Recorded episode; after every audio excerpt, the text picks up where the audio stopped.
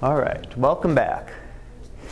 We have a couple assignments due today. Well, one that's technically due today, the homework. I know a number of you turned that in last time. If you haven't, I did say you could turn it in through today, and I'll have those graded hopefully and back to you on Tuesday. The first article review, not due till tomorrow, but if you're going to turn it in paper, give it to me today, unless you're going to drop it by my office or something tomorrow, which is fine as well. You're welcome to do that. Otherwise, you can email it at any time and attach it to email tomorrow. Do make sure you don't need to send the article itself. You can. You're welcome. I have people who do that, and that's perfectly fine. If you do that, that's fine, as long as I have a reference to it. If you tell me it's a certain magazine, what magazine you used, what issue, and what pages, I can go find it if I need to. So you don't need to actually attach the article. You're welcome to. It doesn't hurt either way. We have the first iTunes quiz, which is up and available through Sunday. So that goes through pictures from last Friday, so there's nothing new added to it.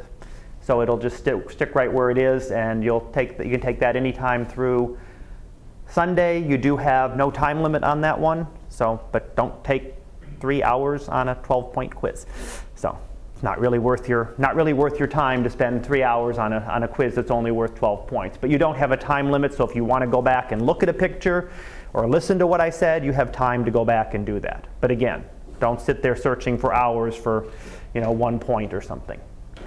Homework 3 I gave you last time, and that's due next week. I have it due on, I'm putting them due on Friday just because it's easier for me to keep everything consistent. So it's due Friday. Again, if you're going to hand it on paper, make sure you get it to me on Thursday or drop it by my office, my mailbox, down in 138. And then quiz 3 will be up and available next week. It covers a lot of chapters, chapters 4 through 8. Chapters 4 through 8 is our next section. So you do not need to read these in detail. I would recommend looking, and in fact you should already be able to get to those slides, should already be up and available for you, the slides that I'm going to be using. We're only going to go through a quick overview of the solar system. So we're going to take about a lecture and a half on the solar system, and those, you want to look at my slides, that's what I think is important. You don't need to sit there and read all 5 chapters. Yeah? I had a question about the iTunes quiz. How do we get to that again? I'm sorry? It's on D2L, the same as the other ones. Oh, it's on D2L? Yeah. Like under quizzes and everything? Under quizzes. Yep, it's right. It's right there in D2L with the others. So again, chapters 4 through 8, which will either start later today or beginning next week. We should finish chapter 3 today, and it's going to be a lot of chapters. Again, I don't want you to feel like you have to sit there and read all. You're welcome to. It's interesting material.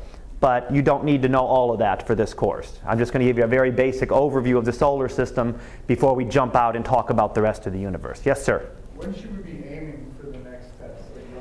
Next test will be, it's scheduled for the following week after this. I'm guessing it'll be either the end of that week, the Thursday, or probably the following week. It will be, I'll make sure we get it in before break, because I don't want you to have a whole break in there worrying about the test. So there will be one more test in before break. But right now it's scheduled for the week of the week starting the 20th. More likely it's going to be the 27th, I'm thinking right now. Okay. Depends on how things go. Other questions? No. Okay. Do our picture of the day for today. Actually, it's a video, so I'm going to go ahead and start it playing. It is actually showing the aurora, so it's actually a time-lapse video showing showing the different aurora seen over Norway. How well visible is that? Let me, if I can dim one of these maybe. Pick the right one. Oops, too much. Okay, I'll turn that back on after, but you get a little bit better view, and it's just a sort of, it takes about 5 minutes to play. I don't think I'm going to play the whole thing for you here, but you can do that yourself if you want to take a look at it. But just an idea of a time-lapse video of what you'd see if you were far enough north. Don't really get them down here that often. Hopefully with some of the activity the sun is having, we'll actually be able to see more aurora down towards this level now. They don't move anything like this fast. I mean, you have big glowing coming in. This is a time lapse. You're seeing things that take, you know, that have taken minutes, and you're seeing them in seconds. So you're not condensing. This isn't what you'd have to wait all night to see, but it's not something you'd see instantaneously. You wouldn't see it quite glowing quite as quickly as it is there. Now the aurora, and I think may have mentioned them before, are caused by particles from the sun that are striking the Earth's magnetic field. So they strike the Earth's magnetic field, they get funneled along it towards the poles of the Earth. So towards the magnetic poles of the Earth, the north magnetic pole and the south magnetic pole, and there they'll strike the atmosphere of the Earth. When they hit the Earth's atmosphere, they cause it to glow. They cause it to give off emission. Right? We just talked about that, so they'll excite the atoms in the upper atmosphere, and they'll cause them to glow. The atoms that are there, the oxygen and nitrogen that are there, tend to give off a greenish light. So when you get that interaction, you get this greenish glow from in the sky. So you get some amazing pictures with it. And again, you see them all very far north just because that's where the north magnetic pole is. That's where they tend to occur the most. But when you get a very large solar flare, a large solar outburst, you can actually see them very far south. We had one last year where they were actually seeing aurora down in the southern part of the US.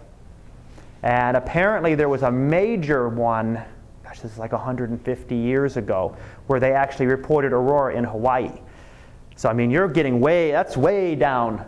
You're getting very, very close to the equator. That's very unusual. Typically you see them like this. It's all nice and cold and snowy, and you've got all the snow there because you're seeing them. This is all Norway.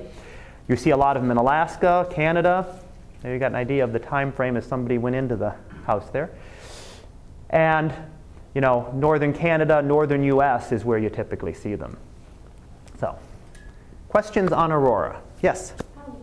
I think I saw a picture once of Cherry Springs State Park in Pennsylvania. Mm-hmm. That's like, they have like an observatory on the top of the mountain there, I think. Okay. I think they said that you can see them there occasionally too. Yeah, you can. How often do they occur? Like, They occur whenever the sun has an outburst. Okay. We're seeing that you haven't seen them for a few years because the sun's been very quiet. The sun is coming towards a peak of activity right now.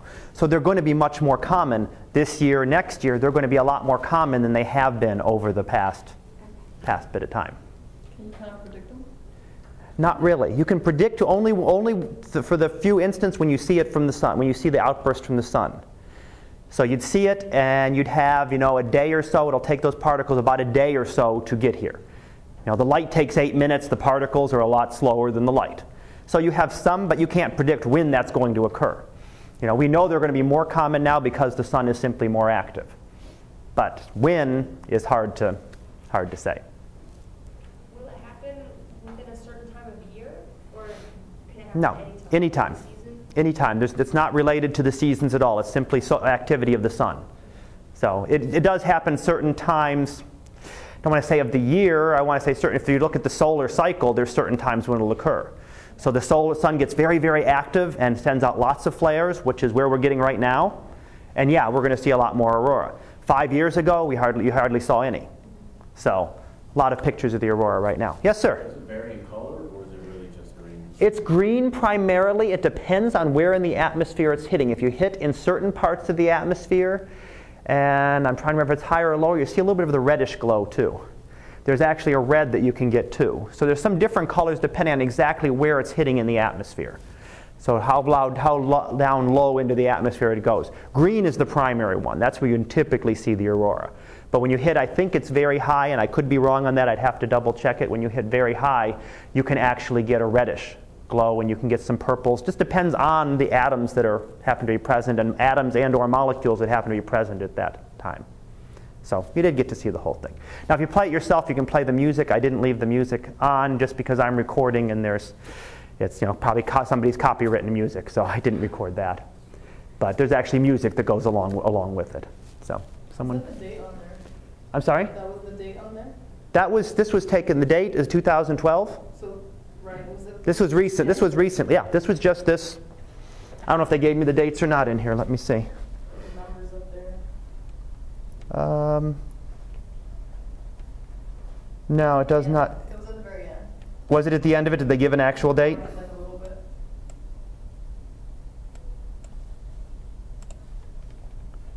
Okay. Yeah, 23rd through 29th of January 2012. So that was just less than a month ago.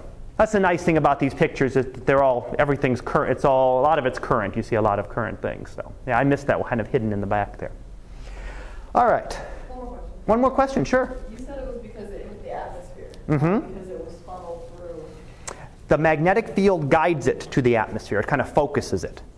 Because the particles coming from the sun, they have either positive or negative charges, and charged particles can't cross magnetic field lines very easily. So when they try to come to the Earth, you have the Earth here, and you have a magnetic field. You've probably seen, you know, little magnetic field lines like this. Things like that with a magnet. When the particles come from the sun, you know, they just want to come straight in, but they get funneled along these magnetic field lines and end up coming down around the North Pole, around the South Pole, magnetic poles of the Earth. So that kind of focus, and that's why we see them at high latitudes. You see them in Scandinavia, you see them in Canada, you see them in Alaska. You don't typically see them in Hawaii. You know, if you want to go see an aurora, you're going to go up north. You're not going to go down towards the equator. But that's just how they get focused. Anything else? Okay, I'll give you your light back here then. Give you a little more.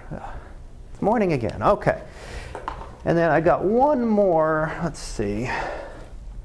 While I'm doing videos, I've got one more video quickly to show you, and this one I am going to have to pause for. What this is this is a, we talked about the Hubble Space Telescope last time. I'm going to mention it again. This is actually a news clip video from the launch. Not actually showing the launch, but this was the news channel from Detroit the night before they actually launched. They did a quick news story. It's about 3 minutes long. It's not a real long one.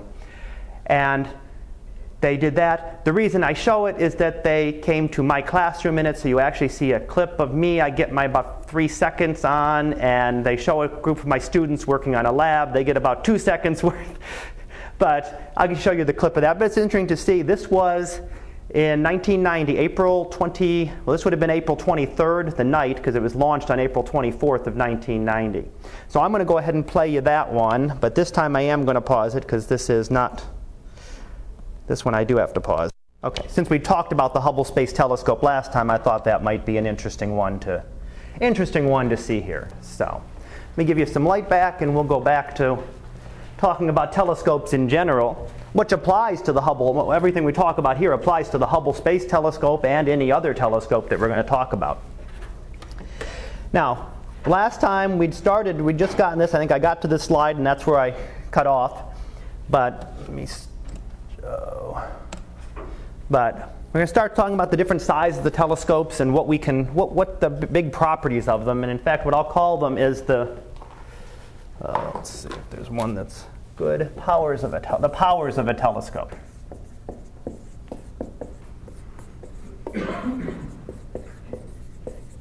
So a couple different things that a telescope does. And the first one we're going to talk about is light gathering power.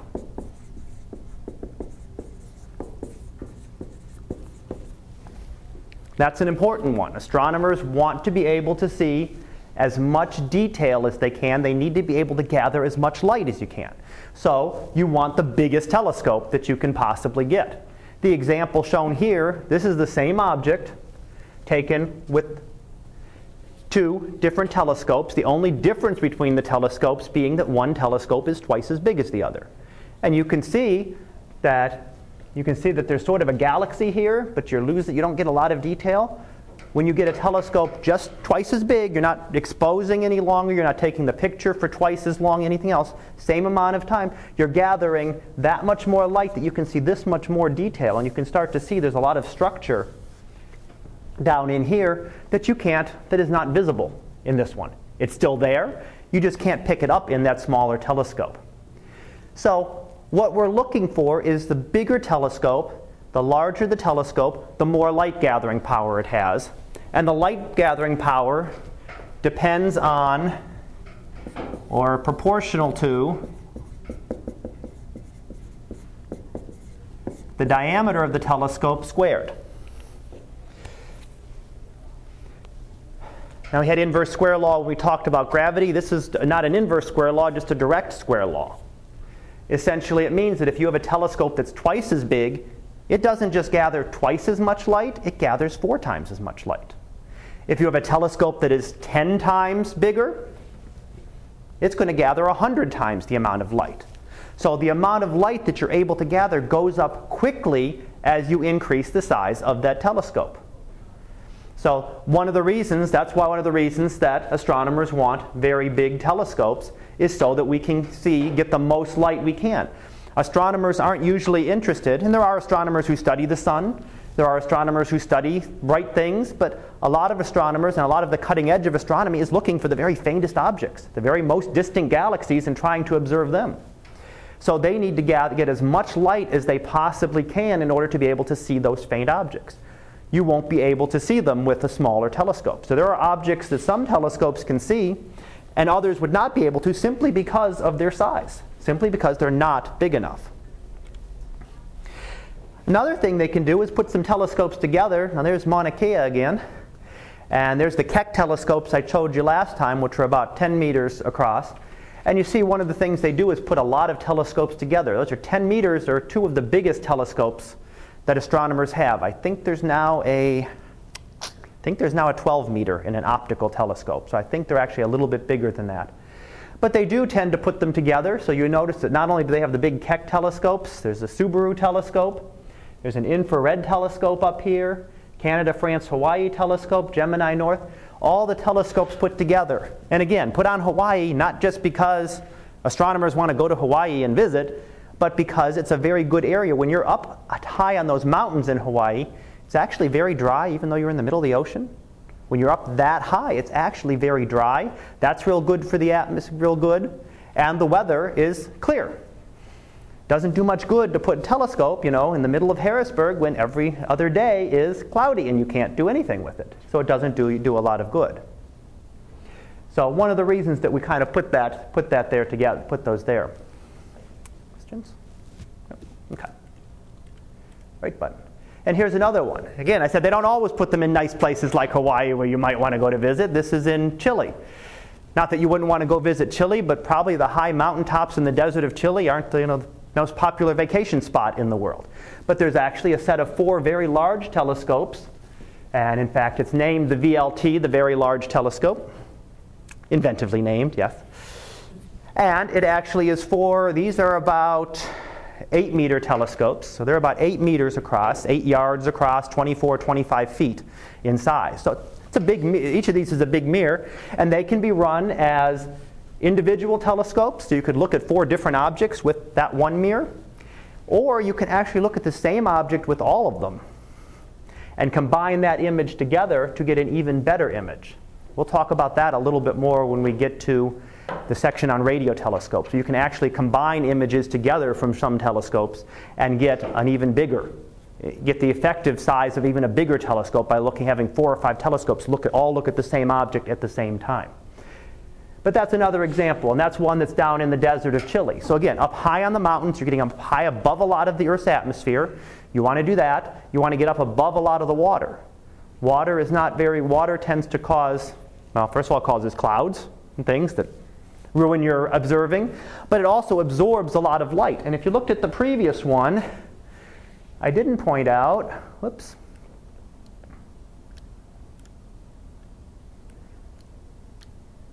No, previous.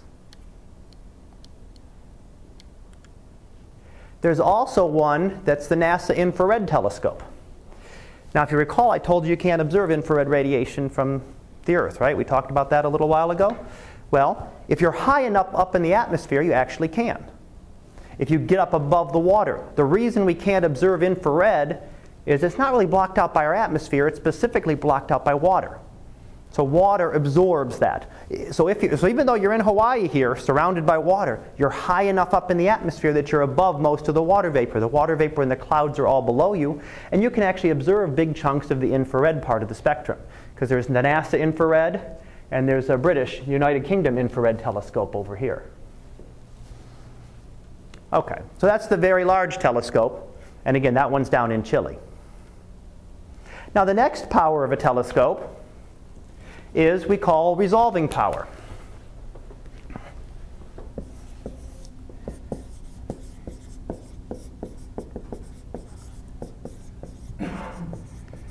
Resolving power is just the ability to distinguish two objects that are very close together.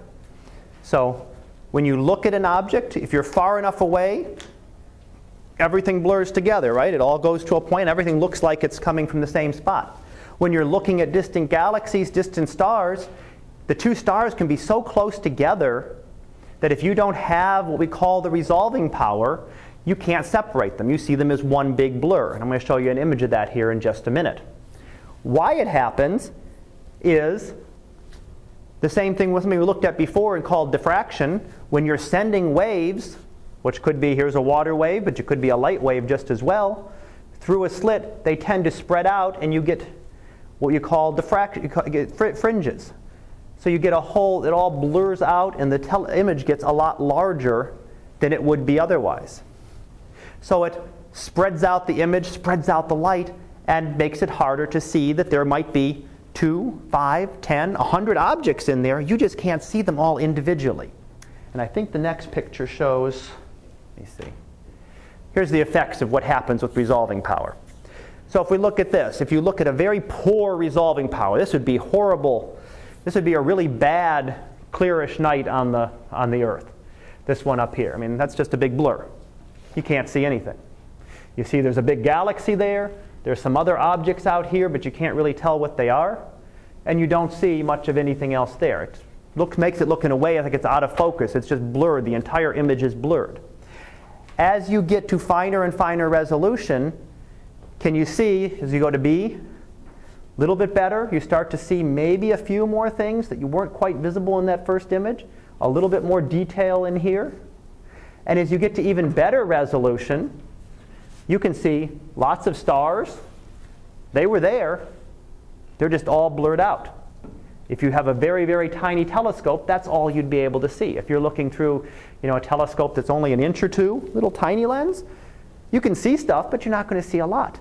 If you start looking through big telescopes that are 8, 10, 12 inches in size, you're going to start to see a lot more detail. So you're going to be able to separate not only different parts of the galaxy here. You know, you could see this bulge before, but you start to see more structure to it. And we'll see some much better pictures again later on, but the whole idea is that as the resolution improves, as you get a bigger and bigger telescope, you are able to see finer resolution. You're able to separate out stars. And sometimes you'll find that an object like this, instead of just, it looks like it's one star, and as you get look at it with a bigger telescope and a bigger telescope and a no, it's 2 stars. Nope, it's 4 stars. No, it's 10 stars. There could be more and more things there that you can't study with that little telescope. You can't separate them. As far as you're concerned, it's all one big blob. So when you look at the light, if you take a picture of it, or if you put your little slit of your spectroscope on it to try to observe it, all you're going to get is the light combined from all of those stars together. When you have a telescope with much higher resolution, you can split out and actually look at each individual star if you have enough, there. Now, resolving power is proportional to, I'll give you that one before I go here.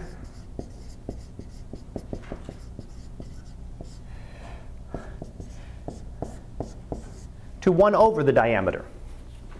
So it's what we call inversely proportional to the diameter. And that simply means that the bigger telescope gives you a smaller resolving power. So a larger telescope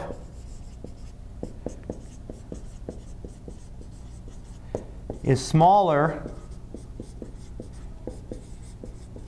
resolving power, which is good. That's better resolution.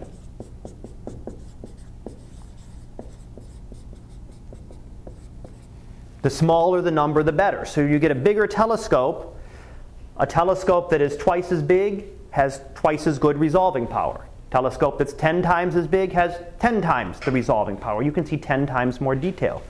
So when you go from telescopes that are, you know, a few inches across, you know, the little Galileo ones, 2 inches, to ones that are the size of the Palomar Observatory is 200 inches, well, that's 100 times bigger. You're going to get 100 times better resolution, theoretically. Come up to the next slide in just a minute.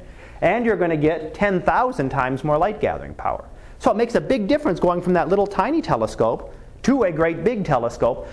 But in any case, the bigger you get, the better both of these powers are going to be. The better you're going to see objects. The better faint astronomical objects you're going to be able to see.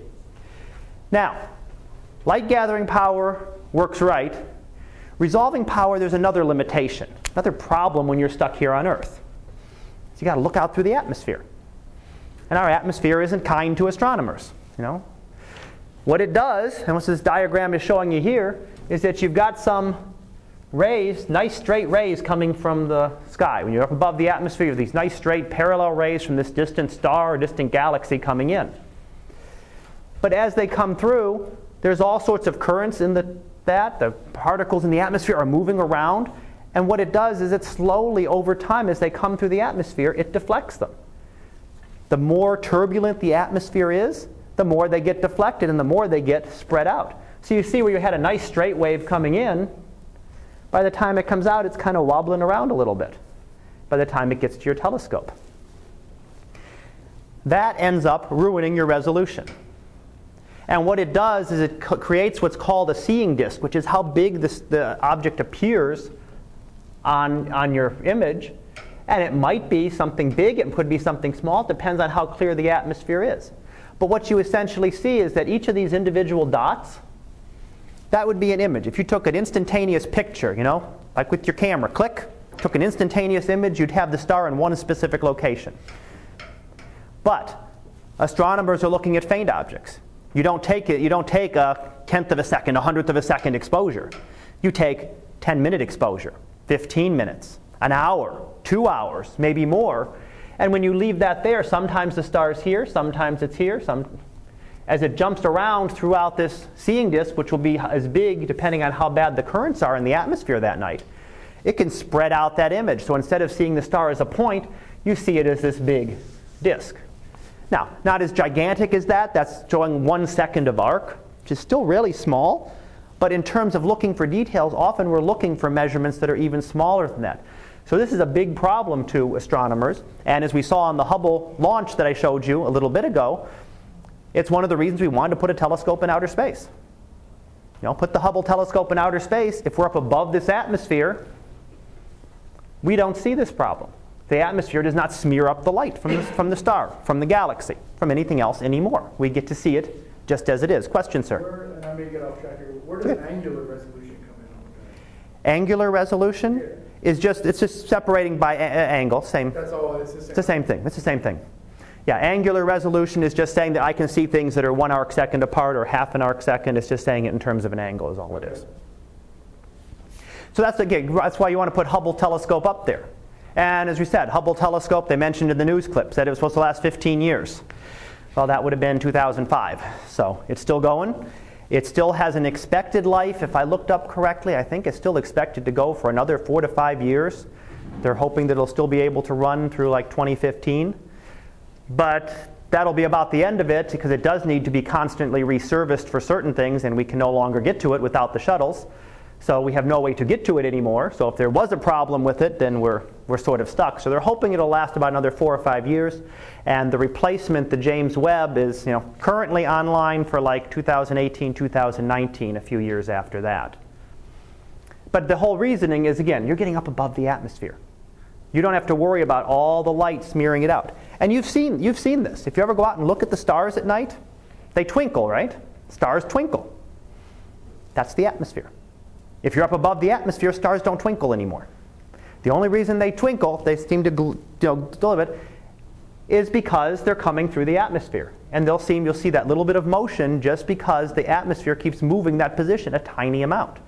And that's what you'll see. The worst it is, and if you ever notice, if you ever look at that and you see the stars twinkling, it's the worst probably in the summer, right? Those hot, muggy summer nights when it's clear, that's when it's the worst. The stars will look their clearest when? When the days you don't want to go out, when it's about 10 below and it's bitterly cold, but it's perfectly crystal clear. The atmosphere is at its coldest and its most calm. So that's the best time, you know, for astronomy point of view. You want to go out at, you know, when it's 10 below and observe the stars. From, you know, temperature point of view, you know, unless you really, the polar bears, you know, if you're the polar bear, you want to go out then. Otherwise, you probably want to be in warm. Although nowadays astronomers do not, you know, I told you about sitting at the telescopes. They don't really sit at their telescopes anymore. They're in a nice computer room at the computer controlling the telescope, which is out there in the cold. Wasn't the case, you know, 100 years ago. Question? Yeah, is that a problem that can be, you know, fixed a little bit using the same process of like having multiple telescopes near each other, the way it enhances the imagery? Can it help? You can, to some extent. There are some other ways to do it. There are, and I'm going to talk about them in a little bit. There are some ways to account for this and not completely fix it, but to minimize it. There are some ways that we have to do it. But the multiple telescopes is, there's another thing you can do with that, but it really doesn't change the, it doesn't change this part of the equation.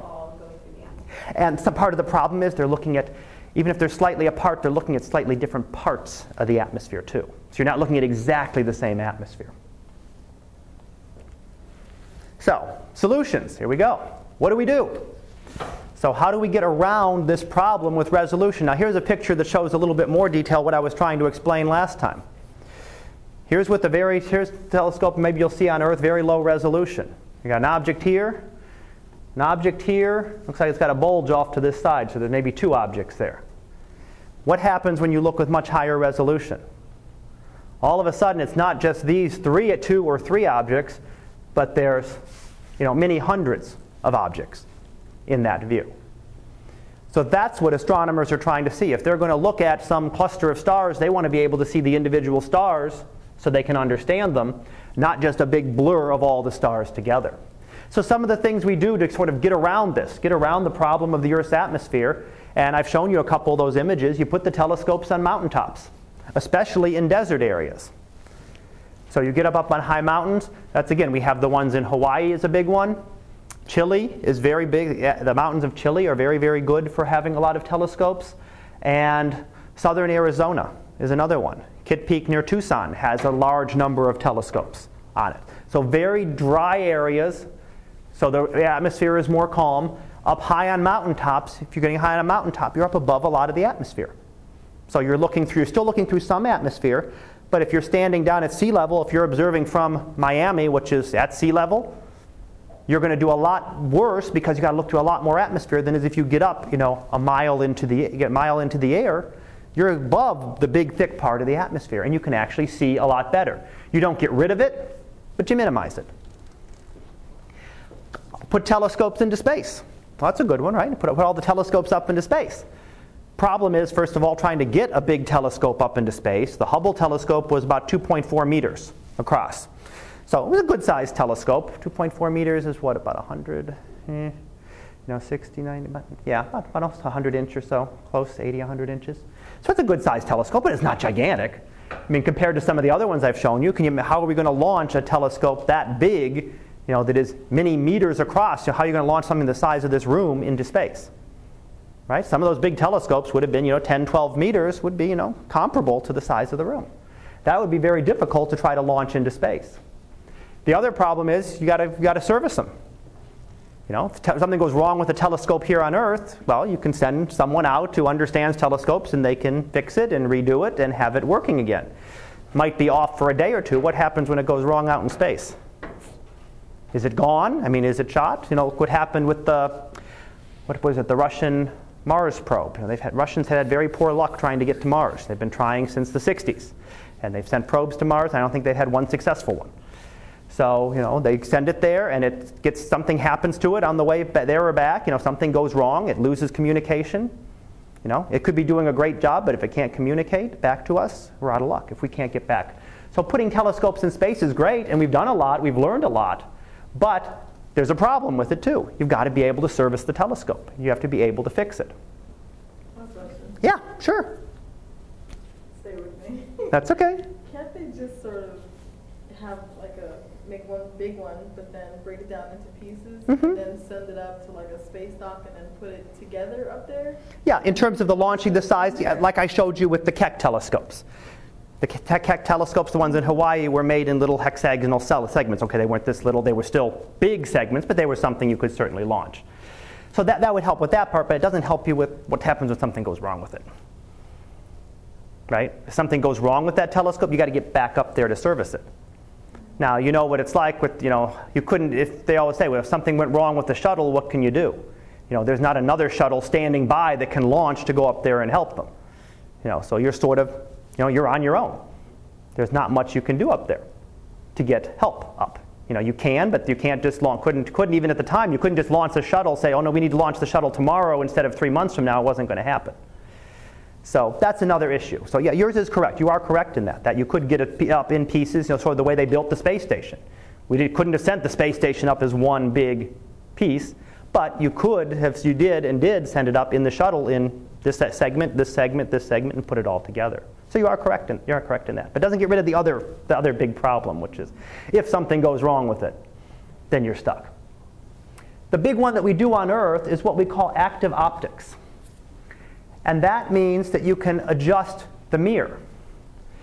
So you can adjust the mirror based on the temperature, based on how it's pointing, and you can actually change the shape of your mirror. So if you know what the temperature is, you can adjust, and you can sort of take into account what the atmosphere is like and bend your mirror to take all the atmospheric effects out.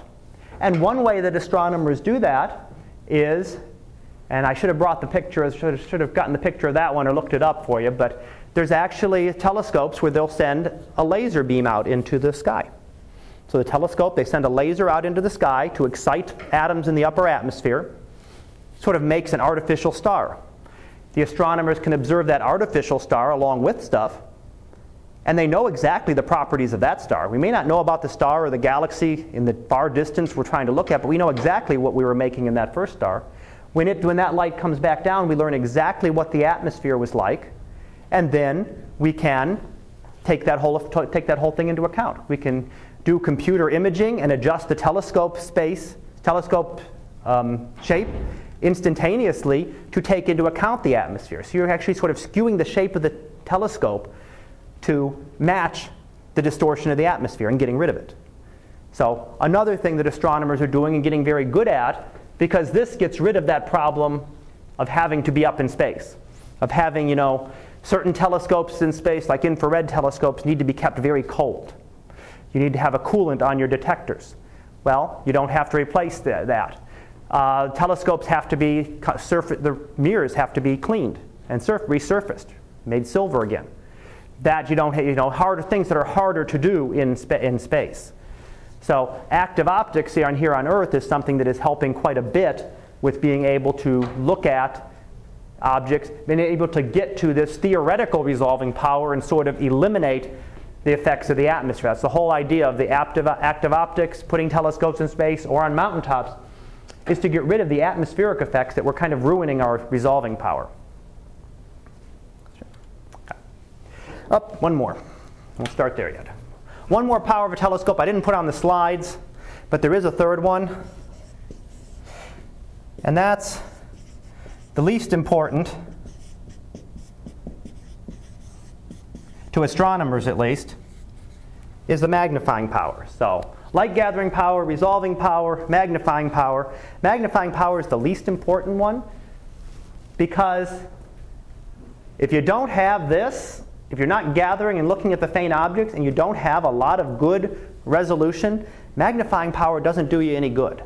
Works real nice for observing, things sometimes like the planets and stuff, but if you're if you have a blurry image and you magnify that blurry image 100 times, you don't have a clearer image, you have a blurry image that's 100 times bigger. It doesn't help you to see anything any better. So it doesn't really, so the magnifying power doesn't really make a big difference. It does make the image bigger, but you need a nice clear image, highly resolved, with lots of light, before this one makes any difference. So that's when professional astronomers talk about their telescopes, or even amateurs who do it, they don't talk about the magnifying power, they talk about how much light or how much good resolution they can get. Usually the only time you see magnifying power is the little cheapy telescopes, magnifies 500 times, magnifies 1,000 times, but it really doesn't, unless you have a nice, good, high-quality optics and everything, magnifying a blurry thing 1,000 times doesn't do you a lot of good. So that's why you may see that, and I can't remember if the textbook does go through that one or not, but I want to make sure I covered all three for you there. All right. So that's basics on telescopes. I did them from sort of an optical perspective. There are all sorts of other things. Remember, there's an entire electromagnetic spectrum, so there's a lot more that we can see. And the first one that we're going to talk about in great detail, and then I'll skim through kind of the other different types that we can see, is radio astronomy. Radio telescopes are just like a big reflecting telescope. So, you've seen something that looks like a great big satellite dish. And you can see one example right here shown. And that should be, without seeing it, that looks like the Green Bank telescope. It's about a 100-meter telescope.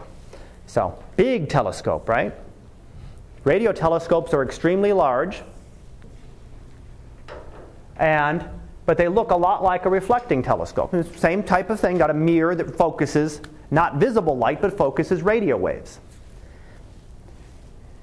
They all use the prime focus, so everything goes back up, is reflected off of them, and then goes back up to a receiver up here that detects the radio radiation. So as the sketch goes here, everything comes in, bounces off, and comes back up to the focus, which is over here, and then wires to take it down to the control room down below.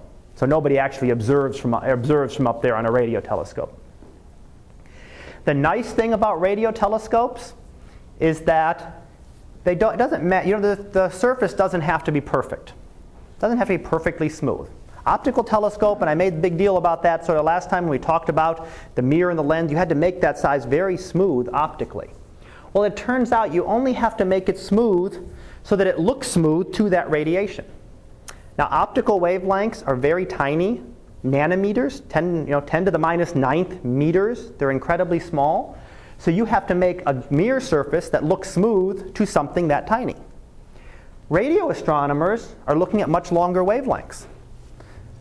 Typical radio telescope might look at things that are about 2 centimeters, 4 centimeters, 6 centimeters, 10 centimeters, 20 centimeters, you know, up to a meter or so. Much longer. When something is 2 centimeters, the wavelengths are 2 centimeters, a little ding of a millimeter on the telescope doesn't make any difference. As far as it's concerned, it's perfectly smooth. And you may have noticed that, you know, if you have a satellite dish, right, and one of those little dishes, they can get snow in them, they can get a few leaves in them, your picture and signal still come through just fine, right? Unless they're completely clogged, you know, completely ruined, your signal comes through just fine. It's because the telescope still looks smooth even to that. So you can actually make them much larger. And as I said, this one, if I'm remembering it correctly, and that sure looks like it, that would be about 100 meters across. 100 meters. About 100 yards, so about a football field in size.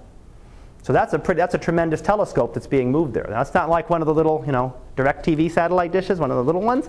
That's a monster. That's a football field across in both directions. But they can be made very large. So that's an important thing, and we need to make them very large for some other reasons that we'll talk about here in a minute. Here's the largest one. That was 100 meters. This one's actually 300 meters. So if you think about that, you know, you could put 3 football fields across each way in there. 1, 2, 3, 1, 2, 3. That's an incredibly large telescope. That's the biggest, largest radio telescope that's ever been created, 300 meters across. So that would be what, the third of a kilometer? So you're talking, you know, that's big. What it is, though, if you look at it, there's no way to steer it. You couldn't build something that big that could be actually steered. So it was actually built into the valley of some mountains in Puerto Rico. So in Arecibo, Puerto Rico, they hollowed out the area, this little valley area, and actually built the telescope into that. So it can only look pretty much straight up overhead. It's got a little bit of a range, but you can't steer it. So if we want to look at something in Puerto Rico that's towards the northern horizon or the southern horizon, no luck, can't do it. There's no way you can't turn. You'd have to turn the whole Earth. It's built right into the Earth. But you have a telescope, a single telescope that is that big and can see, therefore, that much better resolving power, can see that much finer detail, and can gather that much more light. Again, these apply to any telescope. Doesn't have to be an optical telescope. Well, that's where I sort of introduced them. They'll apply to a radio telescope just as well. The couple other inserts there are showing the little detector. So this is the detector that kind of hangs over the center to detect the radiation. And then just to give you sort of an idea of the scale, there's a small section of it with a person walking on it. And you can see, you know, they've got almost like the snowshoes on. I don't know if you can tell. He's got these big discs on his feet on it. That's just so you don't dent the, you know, I said you don't want to dent it. You don't want to dent it. You know, a little imperfections don't make a big difference, but a footprint in it, you know, you start denting it with a foot size, you're talking about the same wavelengths of the radio waves you're looking at. That all of a sudden it's no longer smooth. So you kind of spread your weight out like you do with a snowshoe so it doesn't put so much weight on a specific area of it. So as they're going and working on it there. But that's the largest radio telescope. largest single dish radio telescope. When was it made? Arecibo's been around for a long time. That's been, I would say 70s. I'm guessing 70s. I could be wrong on that. I did not look up. It's been around for quite a while now. But one of the other things, one thing I didn't give you, is that the resolving power is also proportional to the wavelength.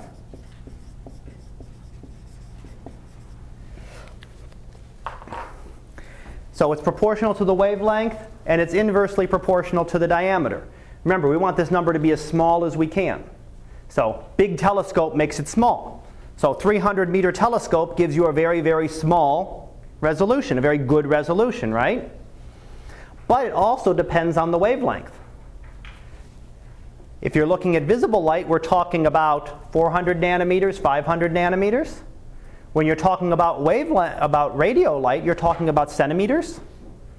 It's a lot long, many times larger wavelength, and it completely overwhelms the size of the telescope. So radio telescopes get very poor resolution. Even a 300-meter telescope does not begin to compare to the resolution of a, regular decent-sized optical telescope. It won't even compare. So that's the big disadvantage of it. And we're going to see how radio astronomers get around that. There are other ways to sort of make even bigger telescopes indirectly that we can get around that angular resolution problem. But that was the biggest problem for the longest time when radio astronomy was discovered.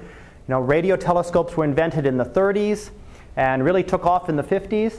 And the problem was the radio astronomer would be able to point and say, there's an radio source there. But in that area that he was pointing to, that he could resolve with his radio telescope, the optical astronomer could probably see 50 different objects. You couldn't tell which one it was associated with. So it was a problem in order to be able to pinpoint and compare things between the optical and the radio. Now that said, we do have a lot of advantages to radio astronomy. It's a lot of advantages over optical astronomy. First of all, you can observe 24 hours a day. You can observe during the day, right? Satellite dishes work during the day. Radio waves come right through the atmosphere. The sun does emit radio waves. You can't look close to the sun, but the sky doesn't reflect all the radio waves and scatter them and make them come from all directions the way it does with optical light. So while the sun is bright in radio waves, it's only bright when you're looking right at the sun. If you're looking away from the sun, so if the sun's there but I'm looking over here, I'm just fine. Doesn't work optically, because the sky glows so much. The sun has illuminated the sky so well. But in the radio, it's just as dark as nighttime there. Doesn't matter. So you can actually observe 24 hours a day. Clouds don't matter. You can observe through the clouds. Radio waves come right through the clouds. Lots of them that we observe. Rain, snow, doesn't really matter if it's raining or snowing at all. What with one exception, didn't mention there, thunderstorms do cause an issue. So you do have a problem if you get a thunderstorm, right? Think about lightning. Electrical discharge in the atmosphere is going to interfere with the radio signal. So if you get a real heavy rain, you get real thunderstorms, that's about the only time the radio astronomers can't observe. So otherwise they can observe 24 hours a day, 7 days a week, 365 days a year. So you've got a big advantage there. The other advantage is that you're looking at, and again this was the first one, this was the first other wavelength other than optical that we looked at, and it was the first time we could actually see the universe in a different light. And we see here, example picture here, this is actually a galaxy. This is called Centaurus A. So there's a galaxy here. It's actually an elliptical galaxy. We'll talk about it again. We'll get to the details of those later in the class when we get to galaxies. But there's an elliptical galaxy here, and this whitish part is the optical image. So if you look at it optically, you see this big white galaxy with this big dust lane through the center. That's what you see visibly. That's what astronomers saw for, since the invention of the telescope until radio telescopes were invented. So for hundreds of years, that was all you saw. If you look at it just in radio, ignore that part. All you see is this little bit here, and this jet going out this way, and another jet going out this way. You don't see the rest of this galaxy in the radio. It's not very bright. The radio emission is all coming down here, and in terms of some jets apparently that are shooting out of the galaxy this direction and this direction. You see two completely different things. Still the same galaxy, but looking at it and understanding what's going on optically can tell us one thing. Understanding what's going on radio tells us something else, and together you can put everything together and get a more complete understanding, perhaps, of what's going on in this galaxy. It is a very unusual galaxy. It's what's called an active galaxy, so it's much more energetic than a typical galaxy. And likely what's going on here is these jets trace down to the center of the galaxy and where there would be a massive black hole. And that massive black hole spirals in material, and actually not only spirals it in, but shoots out material in sort of opposing jets. Not from the black hole. Once you're in a black hole, you're stuck. But from outside of the black hole, it can actually shoot out material. And as material spirals in, it can produce a lot of energy and can actually shoot material back outwards. And that's what we believe we're seeing in something like this. But again, visibly, you'd never see it. You don't see this in the visible. If I take the deepest visible exposure, I won't see anything here. I will only see this part. I won't see these whole big radio jets that come out. So the whole idea, again, we've gotten completely different information. It's a completely different way of looking at the objects. And we learn more about them that way.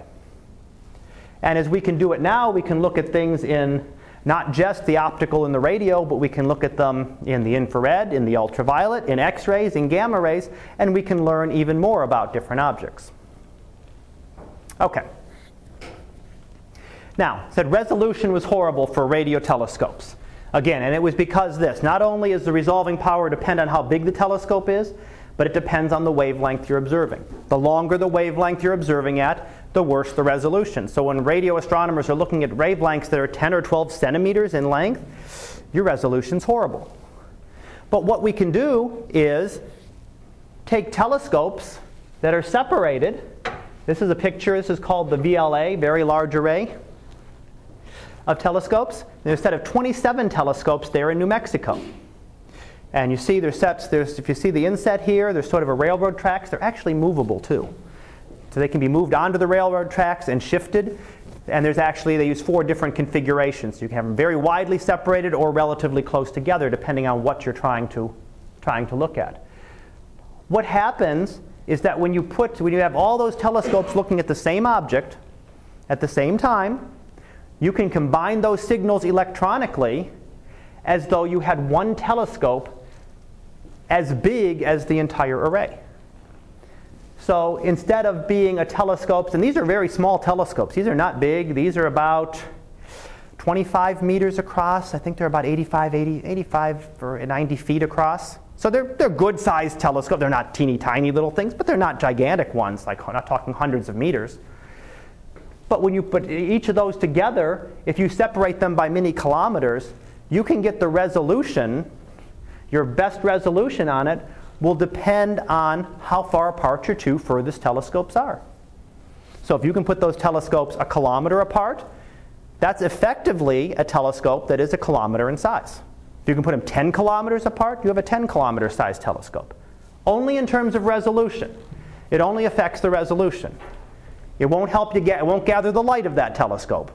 But it will give you the resolution of that telescope, whatever the two most widely separated telescopes are. It won't help you with the light gathering power because if you think of this as a big mirror, can you see there's lots of gaps in it? You're getting their energy coming here and here and here, but you're not getting whatever energy would have been striking all these other spots that wouldn't have been part of it. So it's like big holes in your telescope. So you have this big telescope that may be kilometers apart, but it's got big holes in it. The resolving power only depends on the two widest edges of the telescope. So you can get a great resolution with radio telescopes. And in fact, the VLA actually gives you resolution that is very comparable to typical optical telescopes. That's actually why they designed it that way, because it would actually give you that type of resolution. And it would be comparable to the optical telescopes. Now, what interferometry does, this is just a quick sketch of it. You can go through all the fancy mathematics if you want. We're not going to. But what it does is essentially it looks at two different telescopes. And as you're looking at different parts, you'll see here part of a wave coming in, and here part of a wave coming in. OK, these are out of step. The trough here coincides with the peak. and the two are canceling there. At this situation, a telescope slightly further away is going to get slightly different. They're actually going to add together. When you do that for a bunch of telescopes and you analyze it, you can actually use that relationship between those waves, and you can use it to get back to the whole image. And you can reproduce the entire image as though all of these telescopes were connected together when they made the observations. So essentially you're just combining all the observations from the telescopes. This is how it works. It looks at the phases. That, remember, they're all radio waves coming in. Some of them will add together or will add together and be nice and be stronger. Some of them will be weaker. Some will be stages in between that. When you look at that for all 27 different telescopes, you can analyze that by computer and then reproduce the image that you would get from the entire thing were one great big telescope. And then I think, do I have, okay, yeah.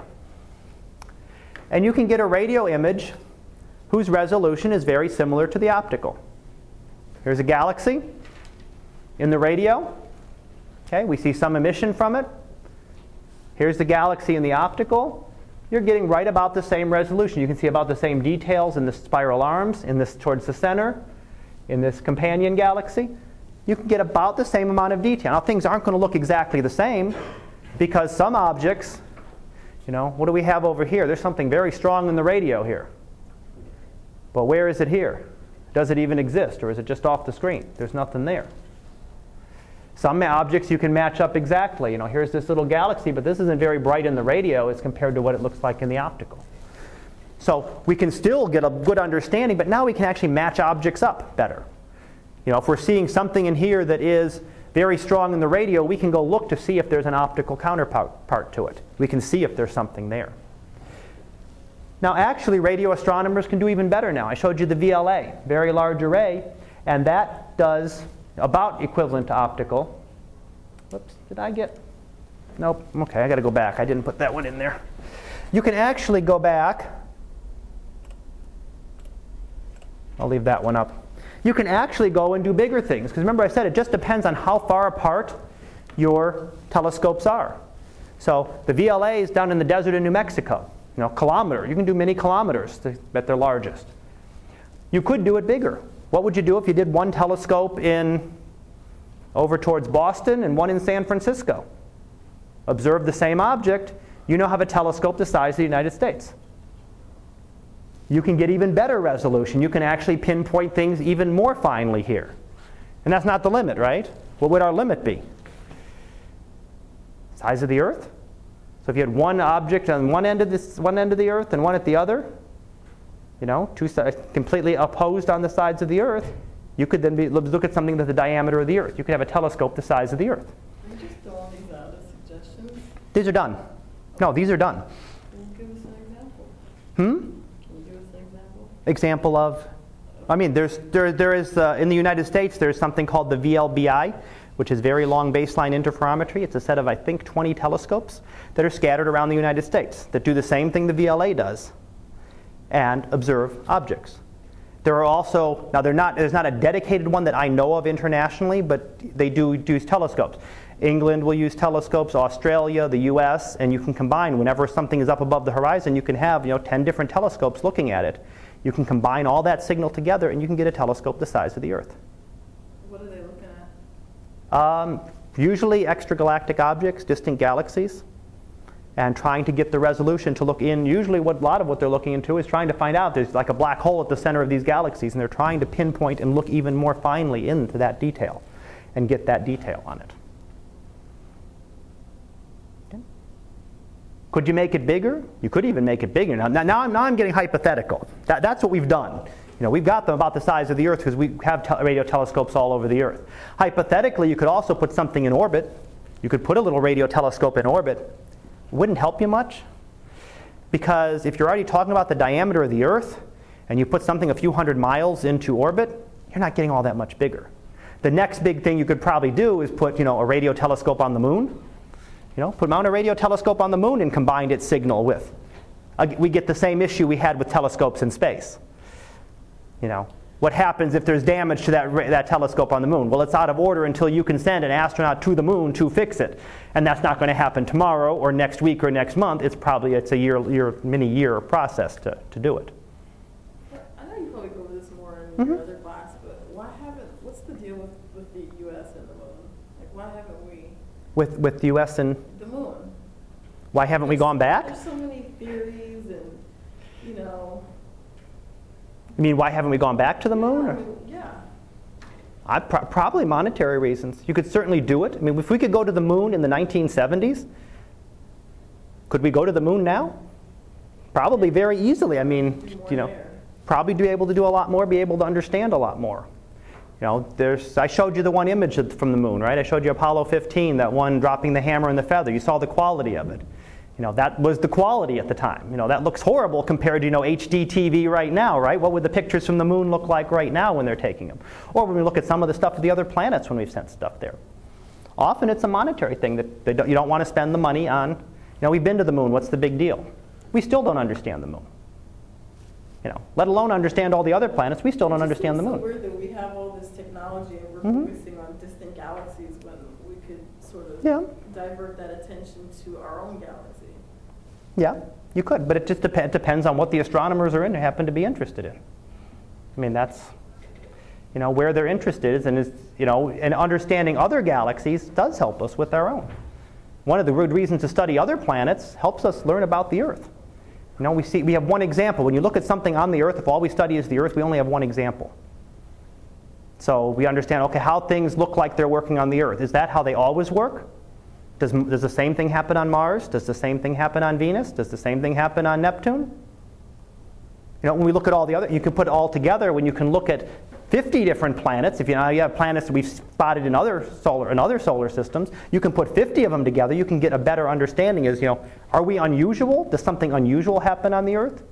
You know, plate tectonics is unusual in the solar system. Whether it exists elsewhere, we don't know yet, but it's not doesn't seem to exist elsewhere in our solar system yet. So is something unusual there? Or are other things that happen in terms of atmosphere? Is it common?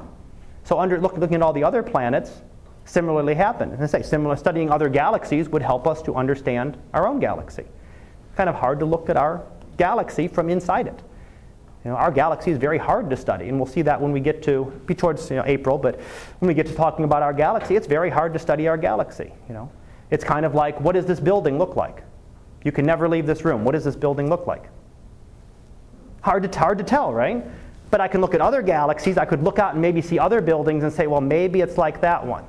And maybe, you know, I can get some clues, and you can get some clues to sort of piece together what we do what we can learn about closer to home. Did I see another question? Or? No? Okay.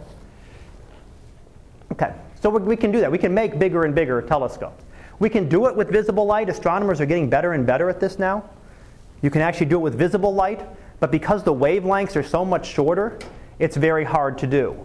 So you can't separate. As far as I know, they have not been able to get to the point where you can get like telescopes, optical telescopes scattered across the country and combine them together. You can get some that are very close together and actually combine their signals and do the same type of interferometry. For a long time, it was only radio telescopes. Now we're getting to the point where technology and computers have increased enough that we can actually do it optically as well. But the wavelengths are so much shorter, it's hard to get them combined accurately and get do all the analysis that's necessary. Now beyond those two, we had radio and optical. Those are the two primary ones. We're going to look briefly through some of the others and see what I can get through here in a few minutes. Infrared radiation. Infrared is good for looking at things when there's a lot of dust. So this is an example. These two pictures show the same thing. So probably match up some of the stars. There's a couple stars there and a couple there. There's the same grouping of stars. But you don't see them very well. Why? Because there's a big shroud of dust as part of this nebula. The dust blocks out visible light. It absorbs it. So the visible light doesn't get out very well. Some of it does, but not all of it.